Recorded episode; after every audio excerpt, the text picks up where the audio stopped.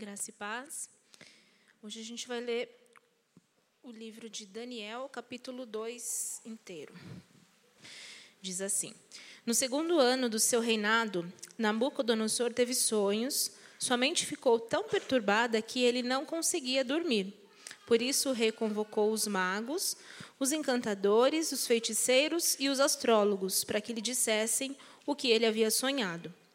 Quando eles vieram e se apresentaram ao rei, este lhes disse: Tive um sonho que me perturba e quero saber o que significa.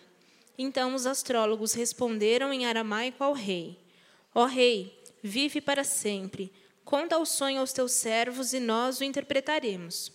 O rei respondeu aos astrólogos: Esta é a minha decisão. Se vocês não me disserem qual foi o meu sonho e não o interpretarem, farei que vocês sejam cortados em pedaços e que as suas casas se tornem montes de entulho.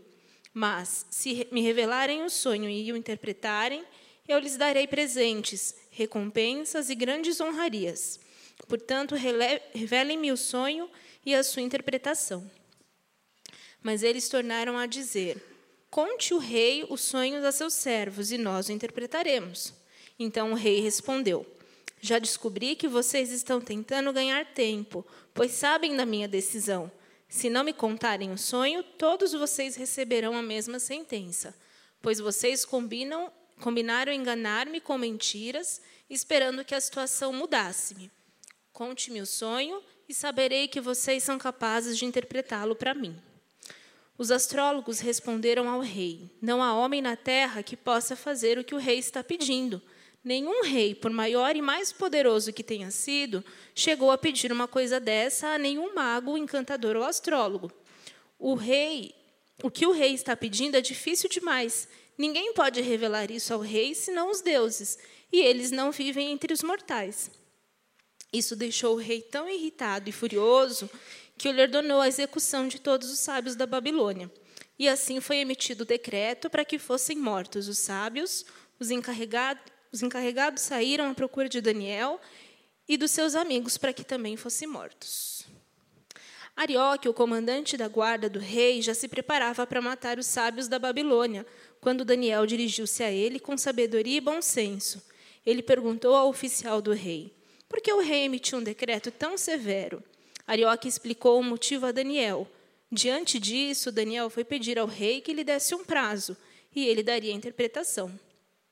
Daniel voltou para casa, contou o problema aos seus amigos Ananias, Misael e Azarias e lhe pediu que rogassem ao Deus dos céus que tivessem misericórdia acerca do, desse mistério, para que ele e seus amigos não fossem executados com os outros sábios da Babilônia.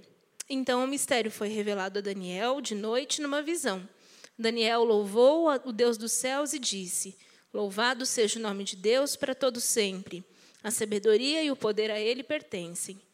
Ele muda as épocas e as estações, destrona reis e o estabelece. Dá sabedoria aos sábios e conhecimento aos que sabem discernir.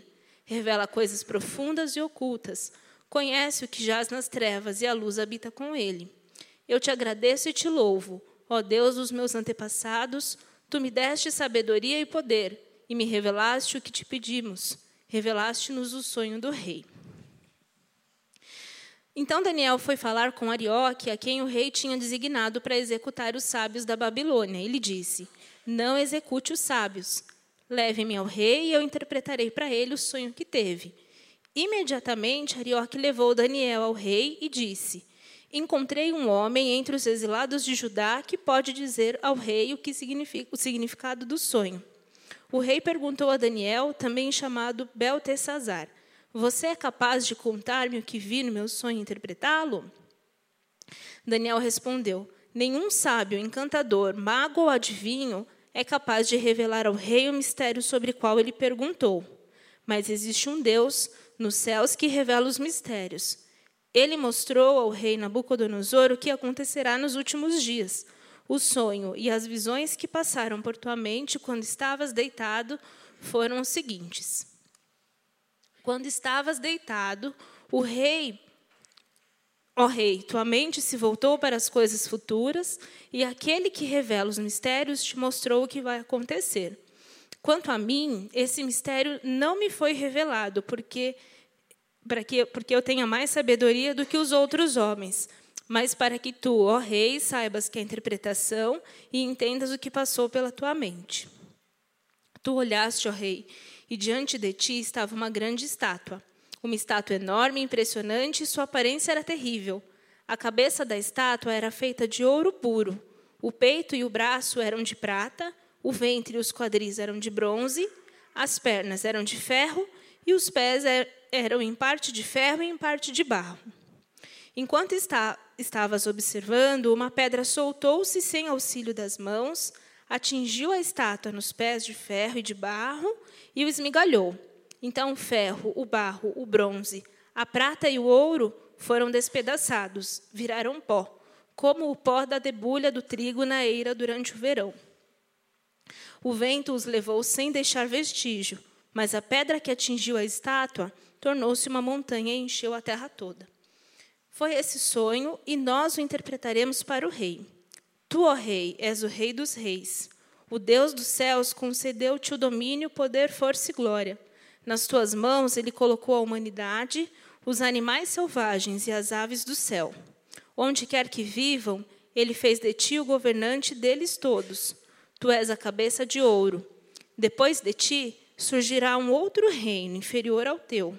Em seguida surgirá um terceiro reino, reino de bronze, que governará toda a terra. Finalmente haverá um quarto reino forte como ferro, pois o ferro quebra e destrói tudo.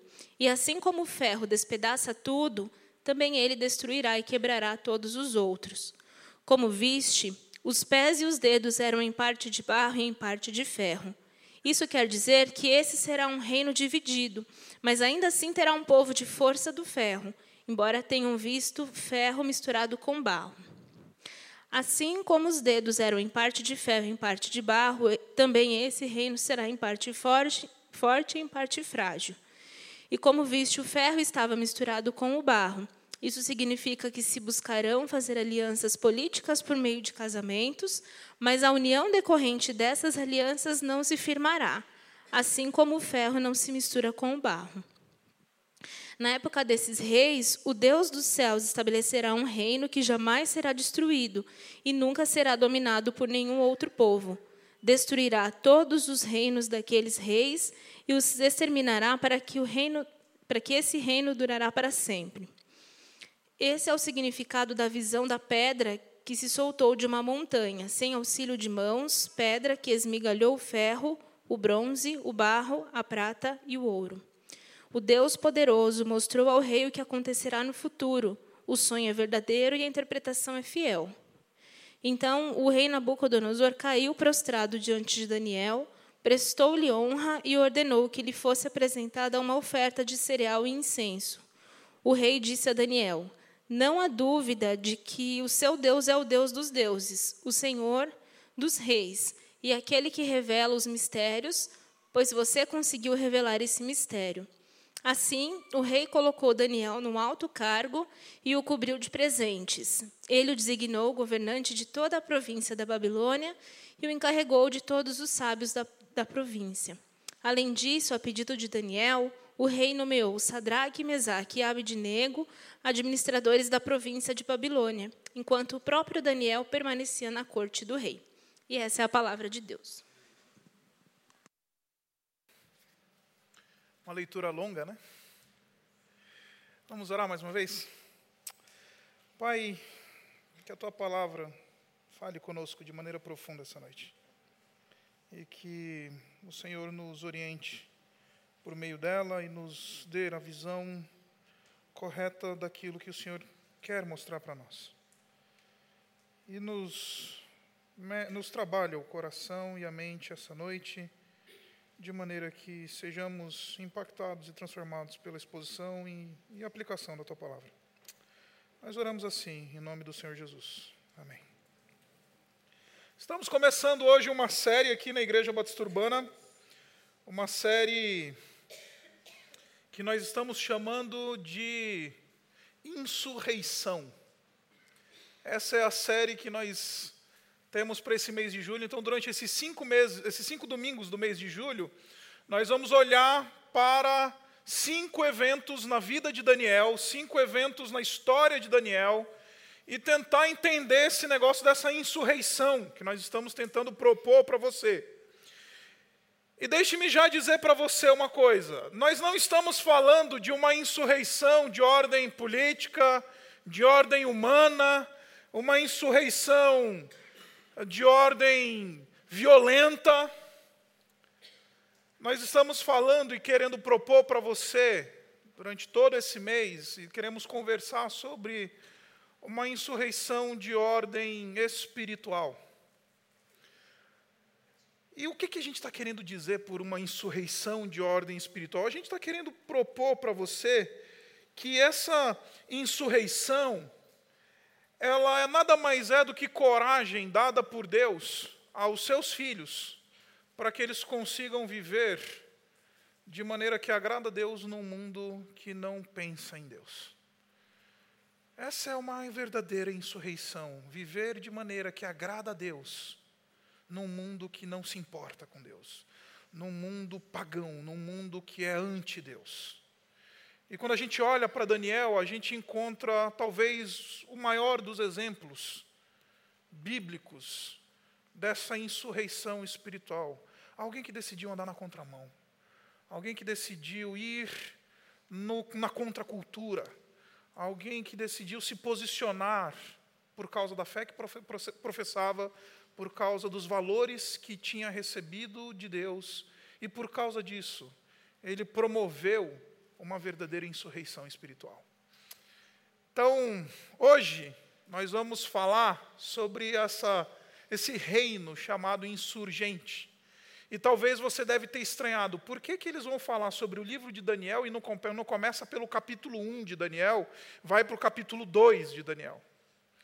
Porque eu tenho a sensação que a gente só entende bem o capítulo 1 de Daniel se a gente entender bem o capítulo 2 de Daniel.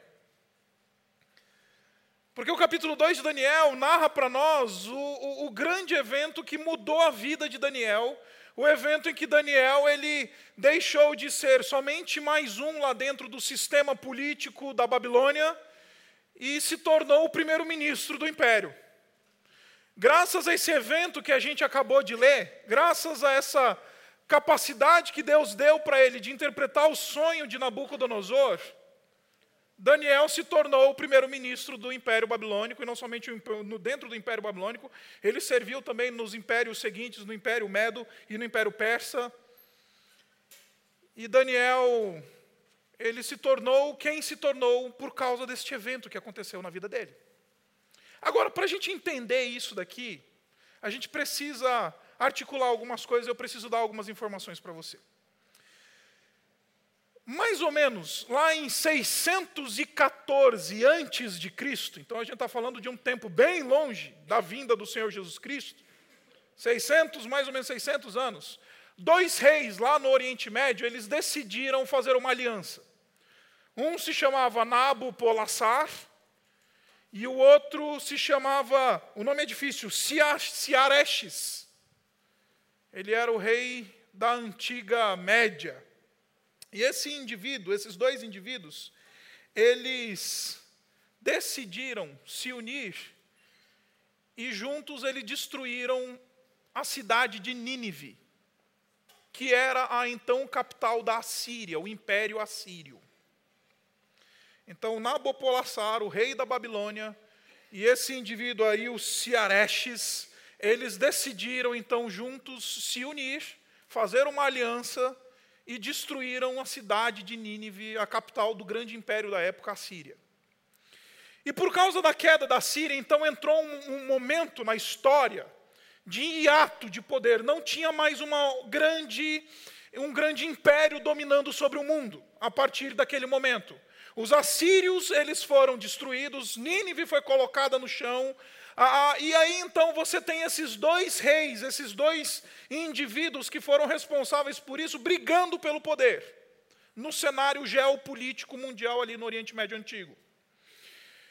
E o tempo passou e o Nabopolassar, que ele é o pai desse indivíduo que a gente acabou de ler acerca dele, o tal do Nabucodonosor, está aí uma sugestão bonita de nome para o seu filho aí. Então, o, o Nabopolassar, ele era o pai do Nabucodonosor, ele começou então uma campanha de conquista do Oriente Médio.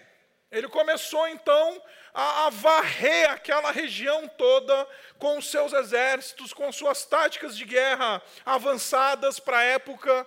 E ele começou aí conquistando cidade após cidade, terreno após terreno, povo após povo, e começou a construir aquilo que nós conhecemos hoje como o Império Babilônico, ou pelo menos o novo Império Babilônico. O tempo passou e o filho dele, Nabucodonosor, que então na época nem era rei, era general do Nabopolassar, ele bateu numa cidade lá na Palestina chamada Jerusalém, que eu acho que você já deve ter ouvido falar. E esse indivíduo chegou lá e ele decidiu tomar cativo a liderança daquele povo que estava ali em Judá. Levou consigo 10 mil líderes gente erudita, gente que era a liderança, era a massa pensante, a massa que governava é, o reino de Judá naquela época. O Nabucodonosor então decidiu pegar essa turma, levar para a Babilônia e babilonizar esse pessoal. No meio desses 10 mil estava lá um carinha chamado Daniel. E o Daniel foi para a Babilônia. E chegou lá, ele entrou num processo de imersão cultural, religiosa, espiritual, linguística babilônica. E lá dentro do meio começou a acontecer tudo isso que você a gente lê tanto no capítulo 1 quanto no capítulo 2. Agora, por que, que eu estou contando isso para você? Porque para a gente entender bem isso daqui que a gente está lendo, a gente precisa entender aquilo que a gente chama de modelo de colonização dos babilônicos. E deixa eu explicar para você, daqui a pouquinho vai ficar mais fácil, fica tranquilo. Os babilônicos, eles tinham um modelo de colonização completamente diferente dos demais impérios que surgiram na história. Por quê? Porque os imperadores do passado, o que, que eles faziam? Eles chegavam num determinado terreno, passa a régua em todo mundo, mata todo mundo, eu conquistei o negócio e resolvi a parada. Então, assim foi, era comum aos romanos, assim foi comum aos gregos, assim foi comum aos persas, assim foi comum àqueles que vieram antes dos babilônios, os assírios e tudo mais. Os babilônios, eles eram diferentes. Em vez de entrar, quando entravam numa terra, em vez de matar todo mundo, dizimar a população e estabelecer um novo regime, eles pegavam a liderança pensante do povo eles pegavam a massa crítica da nação e levavam para sua terra. Porque um povo sem liderança não vai dar problema para a gente. Então não precisa matar, é só tirar a liderança. E esses caras não vão conseguir criar levantes. E eles estabeleciam a paz no império, pegando então os líderes e levando para a Babilônia. E lá na Babilônia, eles lavavam a mente de todos aqueles que eram levados cativos. Daniel foi um desses. Que ele não foi levado para a Babilônia porque ele era bonitinho, ele era legal, ele era rico, ele fazia parte da nobreza de Israel. Ele foi levado para a Babilônia por causa de uma política de colonização que me exigia que a liderança da nação fosse levada para uma outra terra e lá eles passassem a assimilar uma cultura, uma religião e uma espiritualidade. E chegando lá, você conhece a história, o Daniel, junto com seus, junto com seu, seus amigos, ele recebeu um novo nome, Beltesazar, que em acádico quer dizer Bel é meu Deus e as suas raízes semíticas no aramaico antigo vão dizer que Bel proteja a sua vida. O nome dele era uma invocação de uma divindade da antiguidade. O nome dele era um culto, era um louvor a uma outra divindade. Olha comigo no versículo 26, que é muito interessante nessa passagem que a gente acabou de ler. E nesse texto a gente tem três coisas que eu quero conversar com vocês hoje. Dois nomes, tá? Uma estátua e uma rocha. Já dei os três pontos batistas para você. Dois nomes, uma estátua e uma rocha. Esse capítulo inteiro é sobre dois nomes, uma estátua e uma rocha. Que são esses dois nomes? Olha comigo no versículo 26, o texto diz assim: O rei perguntou a Daniel, também chamado Beltesazar. Daniel, ele lá na Babilônia, ele era conhecido, tinha recebido esse nome Beltesazar como essa tentativa de lavar a, a, a, mente, lavar o coração de Daniel, expor ele a uma nova cultura, por isso ele recebeu esse novo nome. E ele era conhecido, chamado Beltesazar. Note que em momento nenhum aqui no texto, Daniel se opõe a isso. Daniel não chega e fala: Olha, não me chama de Beltesazar. Daniel, em momento nenhum, renega esse nome, Beltesazar. Você já parou para você pode ler o texto de capa a capa aqui, o capítulo 1, o capítulo 2, o capítulo 3, e em momento nenhum Daniel diz assim: "Olha, não me chama de Beltesazar". Não gosto desse nome, esse nome não tem nada a ver comigo, esse nome não tem nada a ver com a minha religião, não quero esse nome para mim.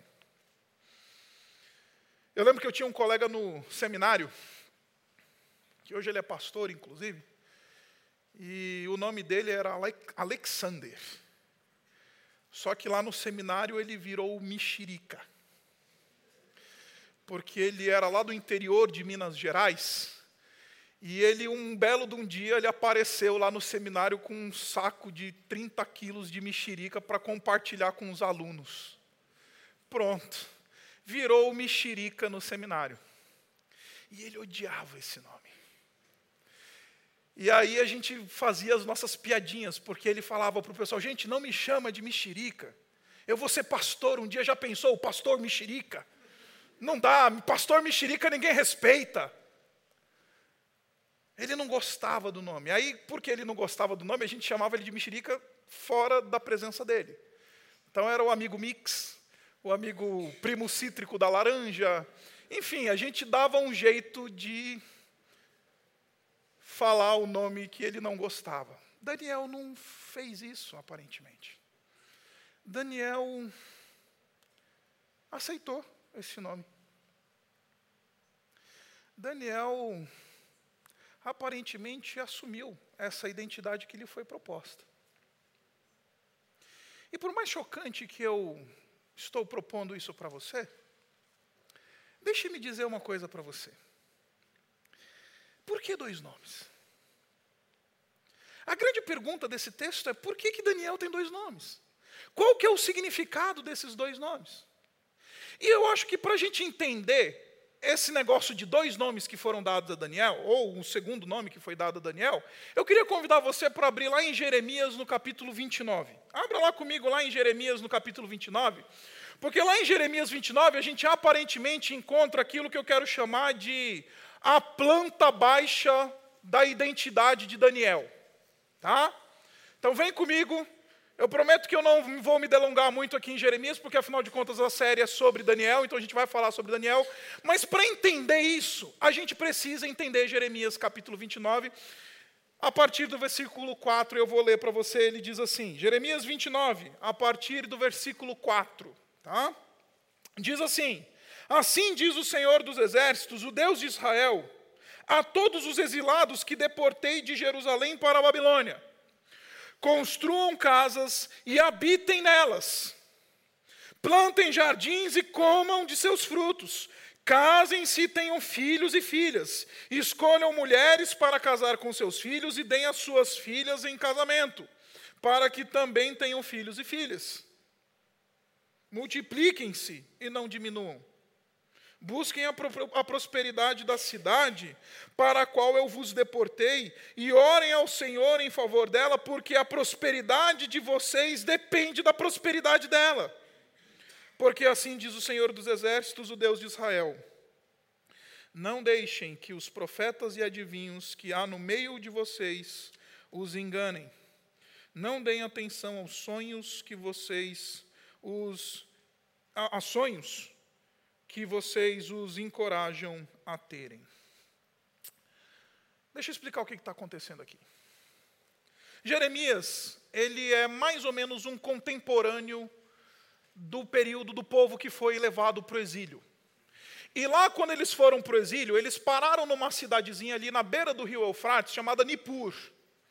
E o, os judeus, como eles são daquele jeitão que não gosta de se misturar, eles ficaram lá no cantinho deles, na cidadezinha deles, dentro do Império Babilônico, e apareceu um monte de profeta lá para o povo nessa época, dizendo: Ó, oh, o seguinte, não se mistura com o povo, não entra na nação, fica aí no seu cantinho, na sua tribuzinha, fica aí no seu, no seu mundinho judaico, e não se mistura com esse povo, não se misturem com essa gentalha, diziam os profetas, os falsos profetas no dia de Jeremias. Esse indivíduo, se você quiser olhar no capítulo 28 de Jeremias, era um cara chamado Hananias, um falso profeta que ficou dizendo isso: Olha, Deus mandou me revelar, sabe aquela coisa do ex que te digo, irmão?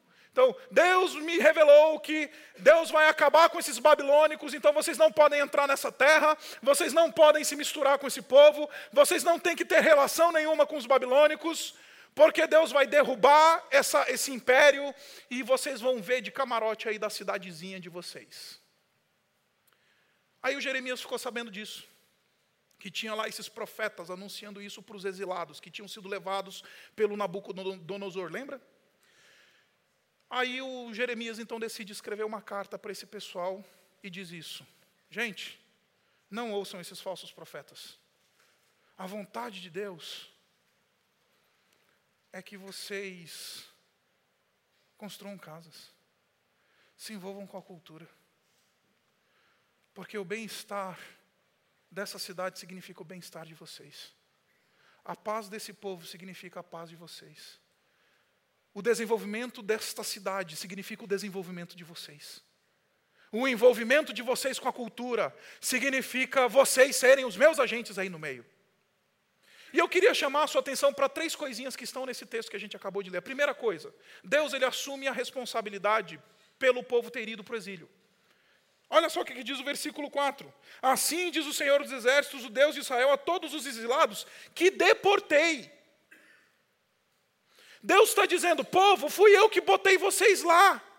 Fui eu que que fiz com que vocês chegassem até essa terra. Eu sou o responsável, em última análise, por ter conduzido vocês até aí. Em outras palavras, quando vocês não querem se envolver com esse povo, quando vocês não querem se envolver com essa, com, essa cidade, quando vocês não querem se envolver com esse mundo que eu coloquei vocês aí, vocês, em última análise, estão indo contra a minha vontade. Vocês estão dizendo: ah, eu teria um plano melhor. Eu faria melhor do que Deus. Deus está dizendo: fui eu que coloquei vocês aí, gente. Sabe por que, que Daniel não reclama do nome dele? Porque a geração dele ouviu essa palavra de Jeremias. O que eu estou querendo propor para você é que um reino insurgente ele é sinalizado por gente que está disposto a falar assim: eu vou trabalhar pelo bem da cidade, eu vou me envolver com esse pessoal e vou atuar junto com eles. E no que diz respeito ao envolvimento do cristão com a cultura, eu costumo dizer que existem dois paradigmas em que as pessoas, de maneira geral, se envolvem com a cultura. Ou, ou o modelo de assimilação, ou seja, assimila tudo. Engole tudo que estão te, te dando, pega tudo que estão te passando, não, não tenha nenhum filtro, assimila a cultura do mundo. Assimila o que as propostas das, dos jornais e o que o Fantástico todo domingo à noite está propondo para você. Assimila, engole. Esse é o primeiro modelo.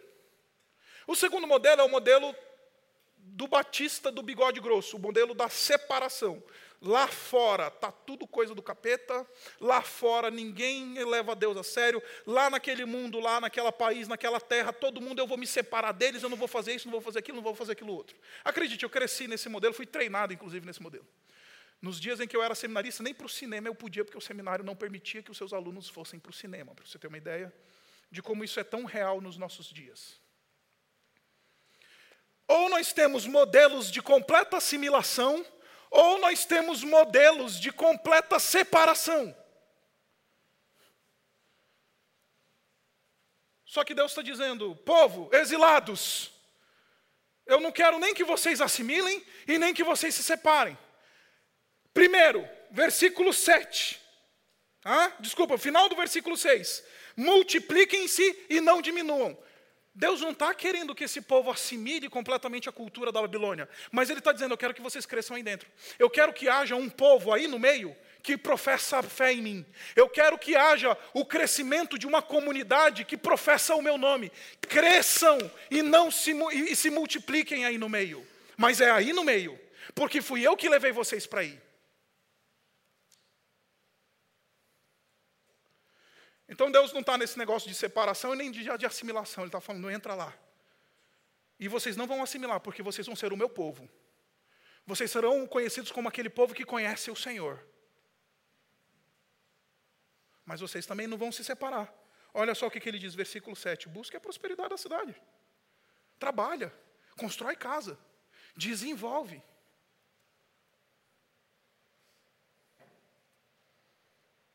E acredite, 90% da igreja evangélica ou está no modelo de assimilação, engolindo tudo, se tornando cada vez mundana, mais mundana, ou está na completa separação, sem qualquer diálogo com a cultura fora. Deus está dizendo: vocês vão entrar lá porque foi eu que coloquei vocês aí. E lá dentro vocês vão crescer. Lá dentro eu quero que vocês se multipliquem. Lá dentro eu, eu quero que haja um povo que professa o meu nome. Lá dentro.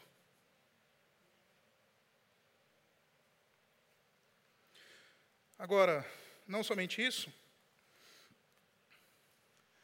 o texto diz para nós que, o versículo 8 diz assim: Porque Assim diz o Senhor dos Exércitos, desculpa, final do versículo 7. Busquem a prosperidade da cidade, para a qual eu vos deportei, e orem ao Senhor em favor dela.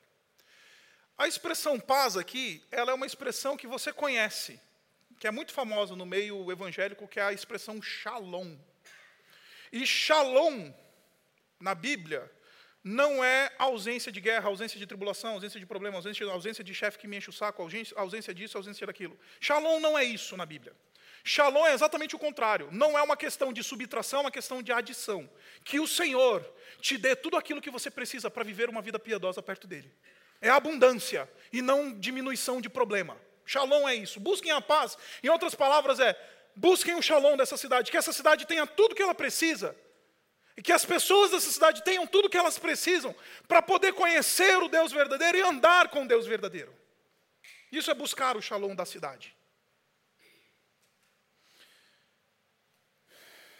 E aí o texto ele diz para nós uma coisa que eu acho sensacional. Porque a prosperidade de vocês depende da prosperidade dela. Eu queria dizer para você que você precisa da cidade onde você está. Não somente a cidade precisa da igreja, mas a igreja precisa da cidade. Não somente Daniel precisa da Babilônia, mas a Babilônia também precisa do Daniel. Deu para entender? A prosperidade de vocês depende da prosperidade dela.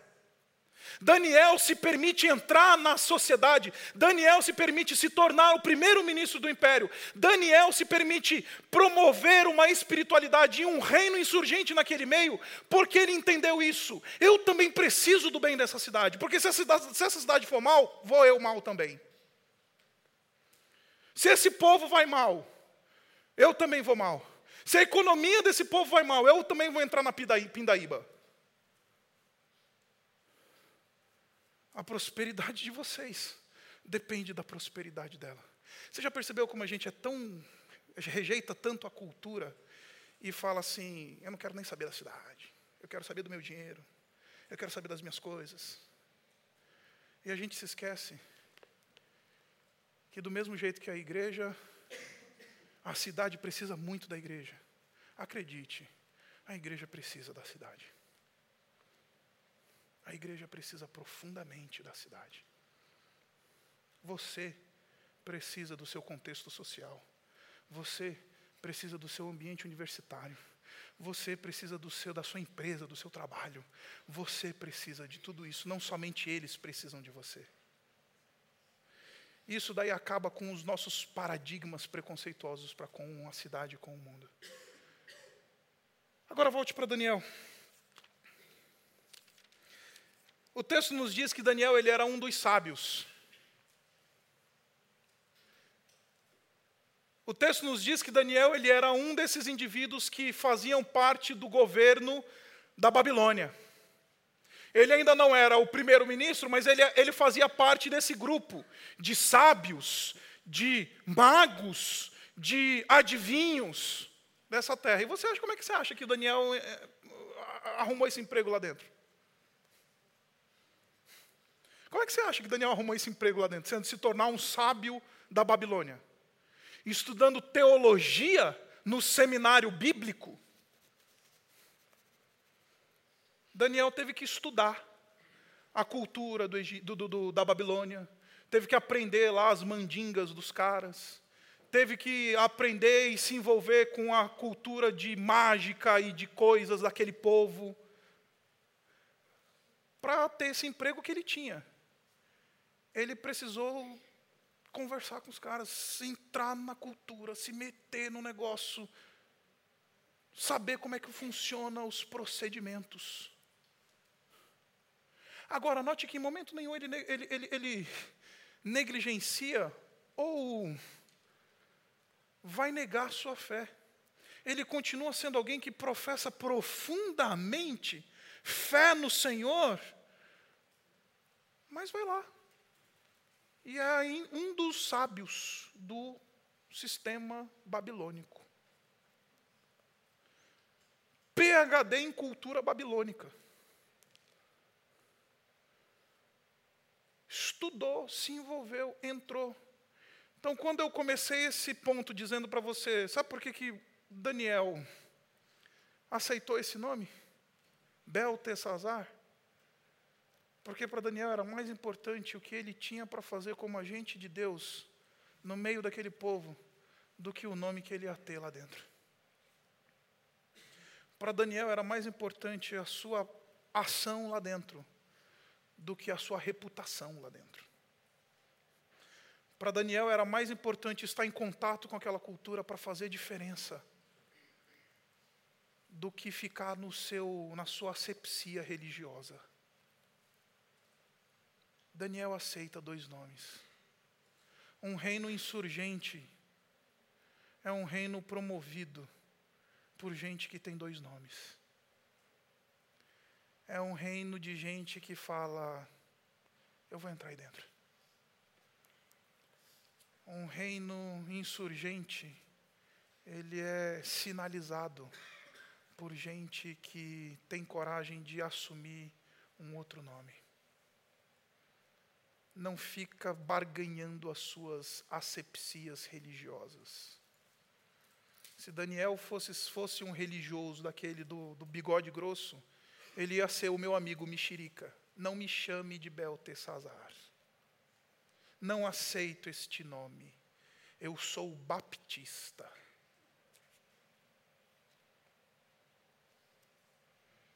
Agora o texto continua. E o texto fala desse tal sonho, né?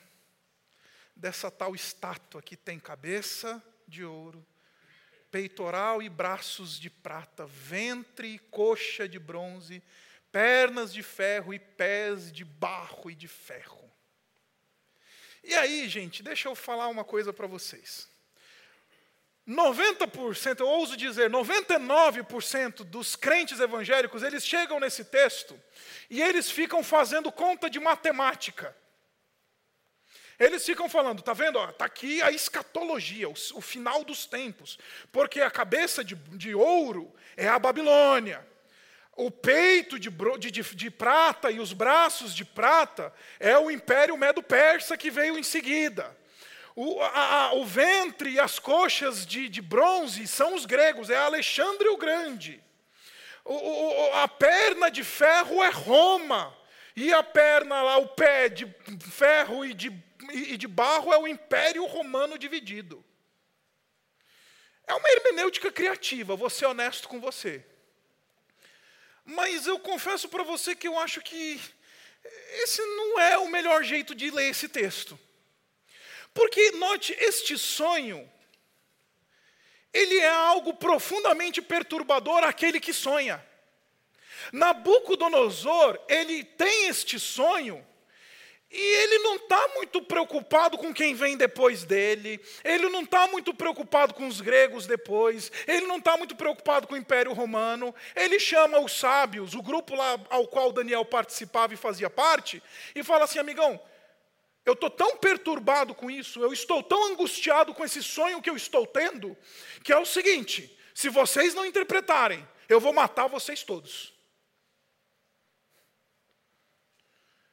Você já teve um sonho que te tirou o, sono? Que te fez ficar profundamente angustiado? Você já teve uns negócios passando na tua mente, no teu coração, que você não consegue sossegar a mente e o coração? Eu imagino que já. E eu acho que a melhor maneira de ler esse texto é que este sonho em última análise, ele é o espelho da alma deste homem, Nabucodonosor.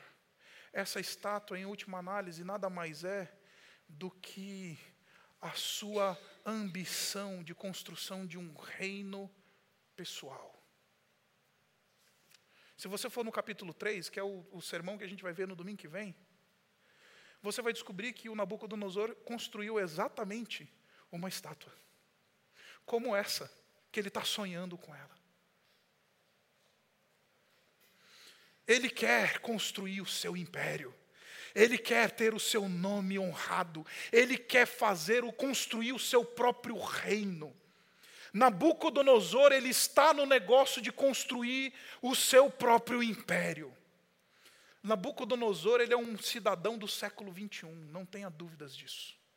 Ele está no tempo errado. Ele vai para a grande cidade, para a Babilônia, e ele está interessado em fazer grande o seu nome.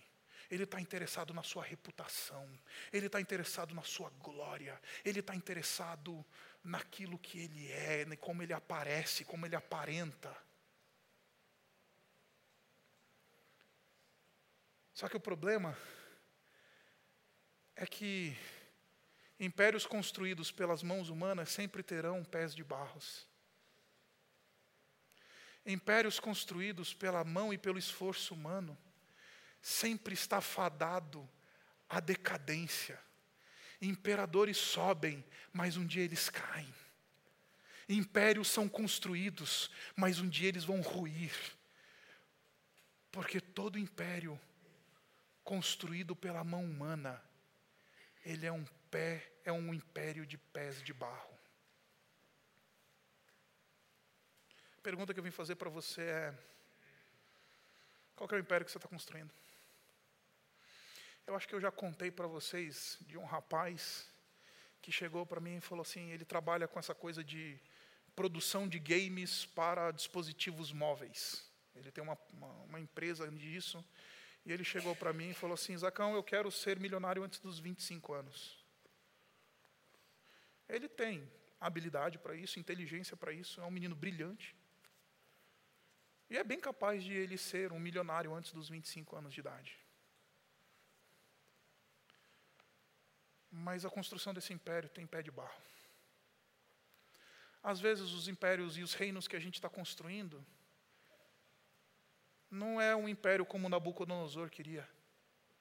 Às vezes é uma carreira, às vezes é uma fama, às vezes é um corpo, às vezes é algo que a gente está querendo que o pessoal olhe e fique maravilhado, aterrorizado, é interessante essa expressão hebraica que descreve a, a, a, essa estátua com, qual, com a qual Nabucodonosor está sonhando. É, ela, ela, é traduzida de maneira geral como terrível, mas ela não é só terrível na sua, no, no seu campo semântico. Ela quer dizer algo que é maravilhoso, que é algo radiante, que é algo grandioso. Por isso é terrível. Aí a gente coleciona diplomas, a gente coleciona posições, áreas no trabalho, projetos. A gente quer, quer, quer dominar a parada e estamos construindo as nossas estátuas. Sonhamos com ela como sonha, sonhava Nabucodonosor.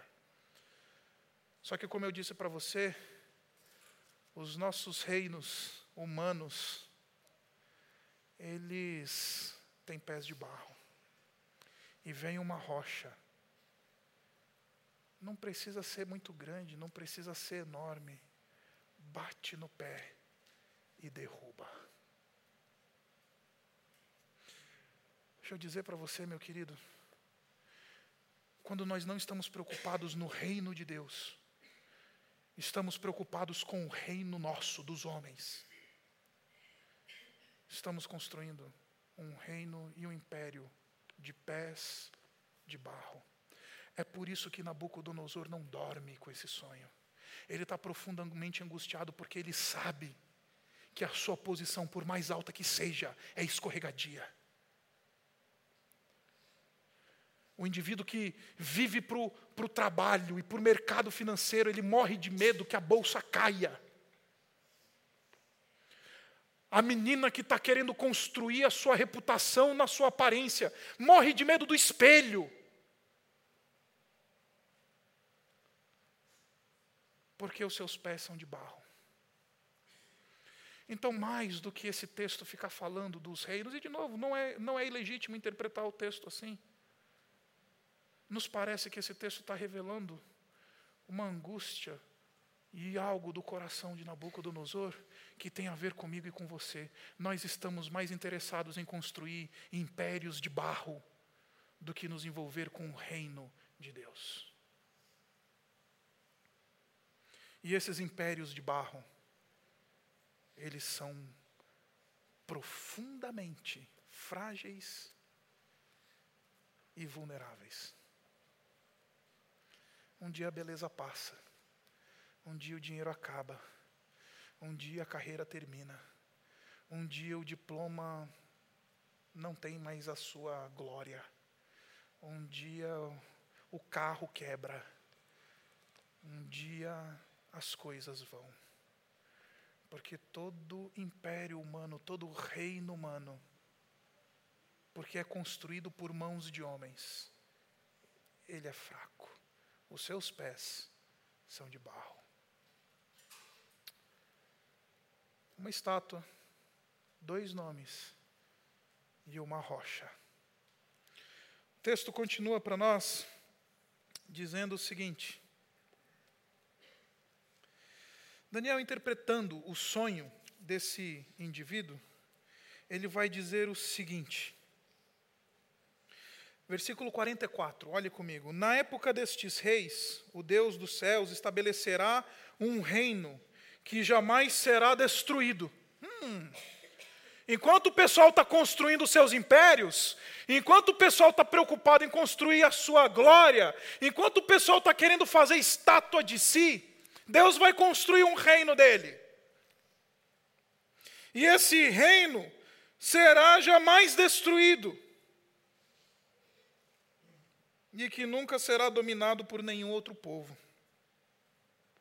Destruirá todos os reinos daqueles reis e os exterminará, mas esse reino durará para sempre.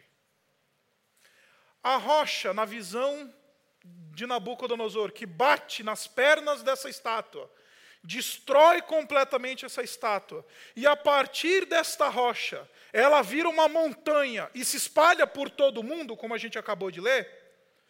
É um símbolo, na visão de Nabucodonosor, do reino de Deus. E eu tenho três coisinhas para falar sobre essa rocha. Primeira delas, de todos os elementos, é a que tem menor valor aqui, né? A gente está falando de ouro, a gente está falando de prata, a gente está falando de bronze, a gente está falando de ferro, e vem uma rocha. Porque o reino de Deus, ele é insurgente, porque ele é promovido pelos desprezíveis. O reino de Deus é o reino dos fracos. O reino de Deus é o reino dos abatidos, é o reino dos perseguidos. Não é o reino dos que têm cabeça de ouro. Não é o reino dos que têm peito de prata. Não é o reino que tem ventre de bronze. É o reino dos pequenos. O Senhor Jesus Cristo falou isso. Aqueles que não forem como as crianças, estes jamais entrarão no reino dos céus. Rocha é algo desprezível. De todos os elementos que estão sendo tratados nesse texto, é o que tem menor valor. Porque Deus constrói a partir das coisas pequenas. Agora, o texto também diz para nós, abra aí comigo, no versículo 45, o texto diz para nós que essa rocha, olha só, essa rocha, ela, é, ela se soltou, essa pedra se soltou de uma montanha sem auxílio de mãos humanas. Porque o reino insurgente, ele está e é daqueles que são pequenos, mas este reino, ele dura para sempre, porque ele não foi estabelecido pela inteligência humana, ele não foi estabelecido pelo poder político do voto, ele não foi estabelecido pelas pesquisas de, de, de intenção de voto do Ibope ou da Datafolha. Este reino, ele é estabelecido por uma ordem sobrenatural, uma rocha que não teve mão humana nela. Estamos falando, em outras palavras, de um reino espiritual. O reino que o Senhor Jesus Cristo inaugurou nesta terra é um reino insurgente, porque ele é um reino espiritual, é uma ordem espiritual, ele não muda somente convicções políticas das pessoas, ele muda a pessoa toda. Não é mais uma questão de coxinhas e mortadelas, de imperialistas e, e republicanos, de, de, direita e de, de esquerda, disso e de daquilo. Não é mais nada sobre isso. É sobre uma ordem espiritual. O Senhor Jesus Cristo disse: Meu reino não é deste mundo.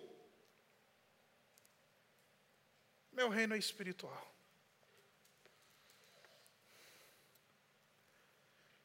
Então a gente não vai fazer o, o Brasil de Jesus elegendo um, pre um presidente crente, que Deus nos livre de um presidente crente.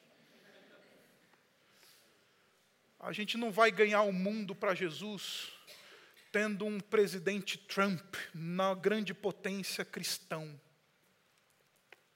Porque este reino é estabelecido sem mãos humanas.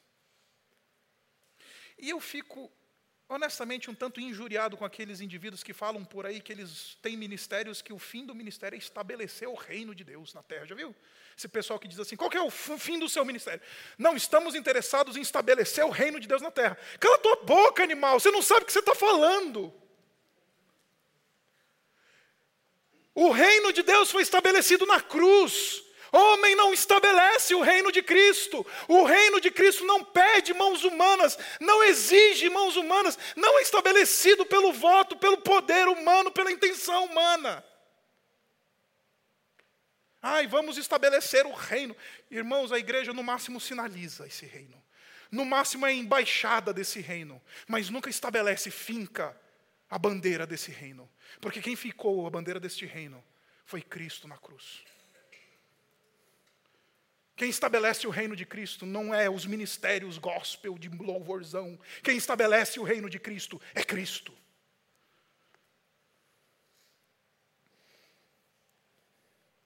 E por último, este reino, essa rocha, ela cresce e ela se espalha. Ela cria uma montanha e se espalha por toda a terra. Porque este reino insurgente, ele é um reino que ele anda progressivamente.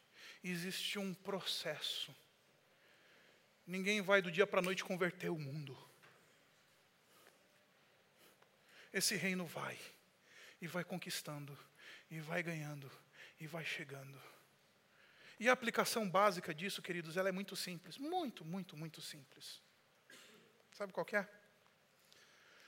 A igreja, que é a embaixada deste reino, ela nunca é aquilo que ela foi chamada para ser. Posso falar da gente? Nós, enquanto estivermos andando nesta terra, nunca seremos totalmente, completamente, perfeitamente aquilo que o Senhor Deus nos chamou para ser.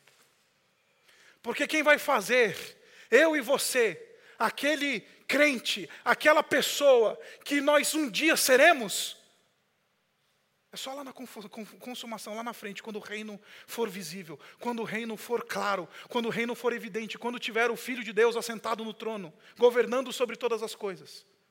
Aí seremos perfeitos, aí seremos plenos, aí seremos na, na plenitude, estaremos na plenitude. Até lá é processual, é contínuo, é um movimento de caminhada.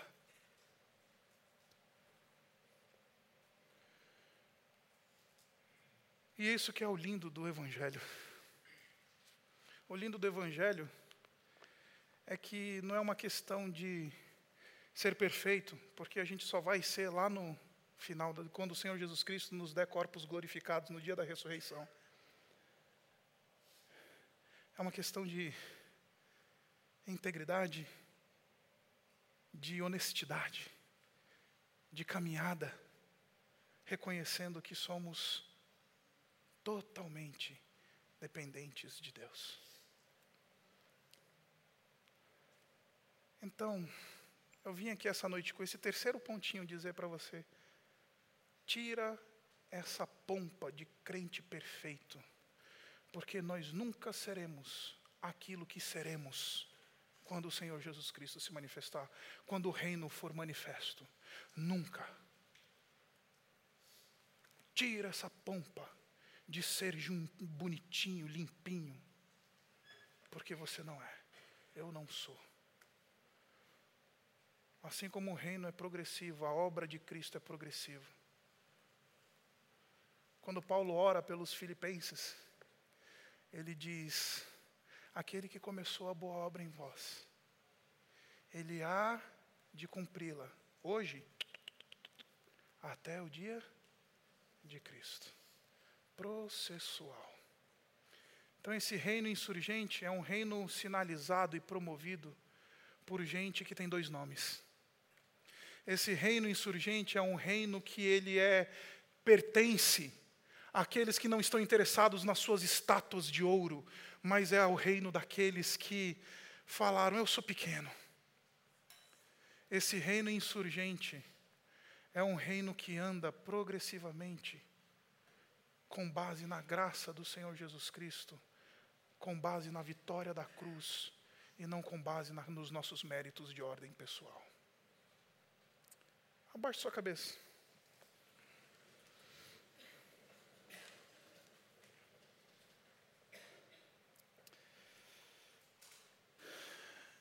Eu queria dar um tempinho para você. Para você ponderar algumas coisas que você ouviu aqui. A primeira delas é: Senhor, o quanto eu tenho sido Daniel, o quanto eu estou disposto a desejar o bem da cidade, entrar na cultura, assumir dois nomes. Ser um cidadão dos céus enquanto anda na terra. Me ajuda a, a ser isso. Me ajuda a ser este indivíduo que anda neste mundo, como Daniel andava. O promotor de um reino insurgente. Senhor, me ajuda a estar mais preocupado com o teu reino do que com os meus impérios pessoais. Me ajuda a dizer: venha o teu reino, seja feita a tua vontade e não os meus interesses, a minha carreira, os meus desejos. Senhor, me faz pequeno, porque eu quero fazer parte deste reino dos pequenos, que são rochinhas, que são desprezíveis.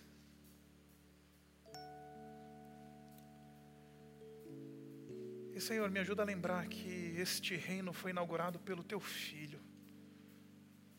Não vai ser força humana que vai fazer ele ir à frente, adiante. Vai ser o teu poder. Não vai ser interesse humano. Me ajuda a lembrar que eu estou num processo que esse reino insurgente, ele está produzindo um processo na minha vida de condução à imagem do Senhor Jesus Cristo. E Senhor, como um súdito deste reino insurgente, faz de mim alguém que age de maneira profunda para a glória do teu nome, para a expansão do teu reino para louvor do, e exaltação do nome do Senhor Jesus. Porque, em última análise, é sobre o teu reino. Obrigado, Pai, por esse tempo. Obrigado por essa palavra. Obrigado pelo testemunho de Daniel. Um insurgente do reino. Alguém que entendeu o teu chamado, Pai. Alguém que promoveu um reino. Alguém que viveu essa realidade alguém que caminhava neste processo de condução e de ser feito à imagem e semelhança do teu filho. E Pai, que esse reino seja manifesto entre nós. Que as, as bênçãos deste reino estejam sobre nós. Que a beleza deste reino seja visível a nós. Porque a gente às vezes está muito mais interessado nos nossos próprios impérios, nas nossas próprias carreiras, na construção do nosso próprio nome. E nos ajuda a sermos indivíduos que são conduzidos por Ti e são interessados, acima de todas as coisas, no Teu próprio nome. Nós oramos e nós te honramos em nome do Senhor Jesus.